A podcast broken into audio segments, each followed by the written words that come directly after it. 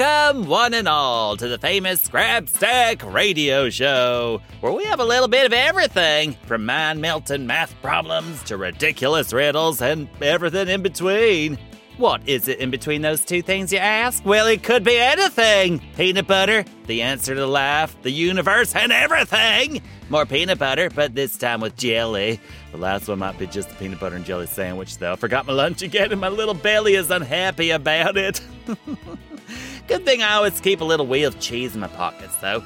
Oh, let's see what I've got today. Lint, button, 30 cents. Ooh, better save that for later. I'm only $1.70 away from an ice cream cone. This must be my non cheese pocket, though. Let's see what's in the other one. Oh, oh, oh, there we go. A nice camembert. This will do nicely until I can get to the kitchen for the rest of my lunch.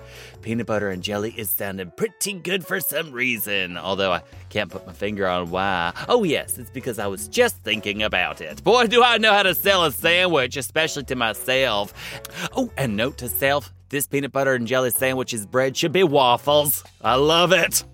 Well, it's Wednesday, so that means it's time for another edition of our Riddlefest Challenge. Does everyone have their thinking cap on? I know I sure do. Mine has lights that light up and lightning bolts all over it and a peacock feather. Just because we are brilliant doesn't mean we can't also be fashionable.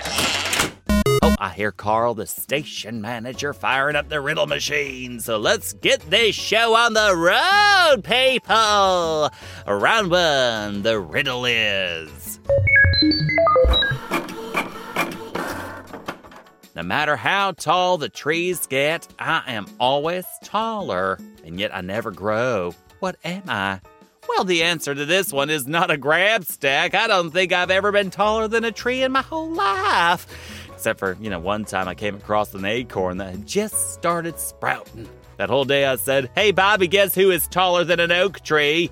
But even then, he didn't guess that it was me once. Very rude. I was literally standing right next to the acorn. Granted, the acorn was already half my size, so when I stood next to it, me and the sprout might have just been the same height. Okay, so the answer's not grab stack. what else is taller than a tree? Wait, not just taller, always taller. What is always taller than a tree, even though it never grows?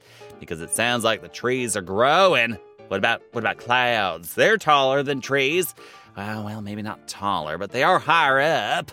Although I have seen clouds grow. They start out all non-threatening and then they get bigger and bigger and then boom! Thunderstorm and rain and you're running for cover so your fur doesn't get wet. Scratch clouds off the list, people.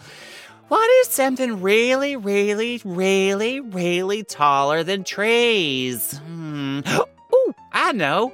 A mountain.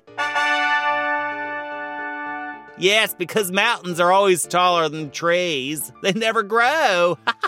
we got it, people. Good job. Moving on to round two. The question is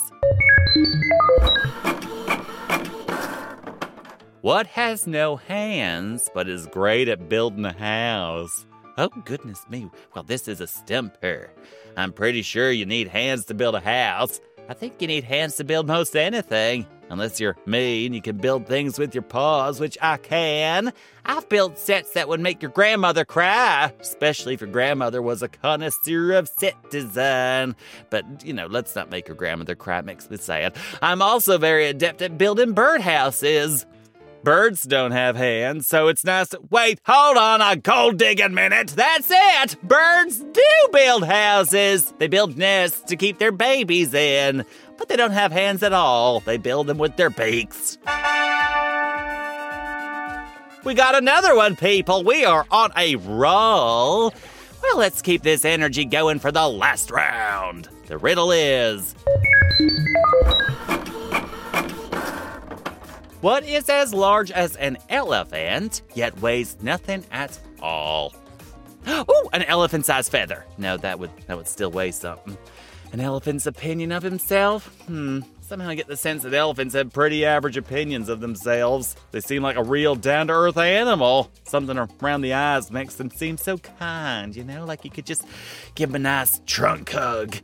Also, they like to play with bouncy balls, and so do I. And they make their own parades when they walk in a line. Have you ever seen a parade of elephants walking around in the sunshine? What a sight to behold.